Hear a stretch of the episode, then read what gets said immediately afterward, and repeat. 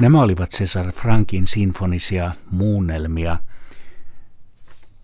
Valerie Tryon ja Lontoon kuninkaallinen filharmoninen orkesteri soittivat.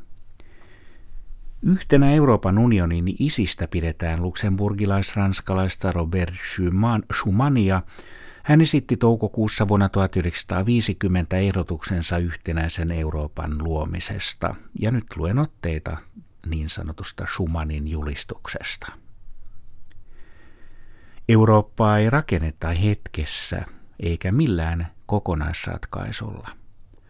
Siihen tarvitaan käytännön toimenpiteitä, joilla luodaan ensin aito yhteisvastuullisuus.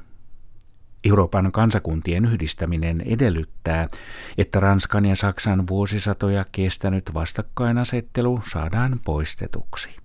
Aloitteen on ensisijaisesti koskettava Ranskaa ja Saksaa. Ranskan hallitus ehdottaa Ranskan ja Saksan koko hiili- ja terästuotannon asettamista yhteisen korkean viranomaisen alaisuuteen. Tämän järjestön toimintaan voivat halutessaan osallistua muutkin Euroopan maat. Yhdistämällä hiilen ja teräksen tuotannon valvonta varmistetaan välittömästi yhteinen perusta taloudelliselle kehitykselle.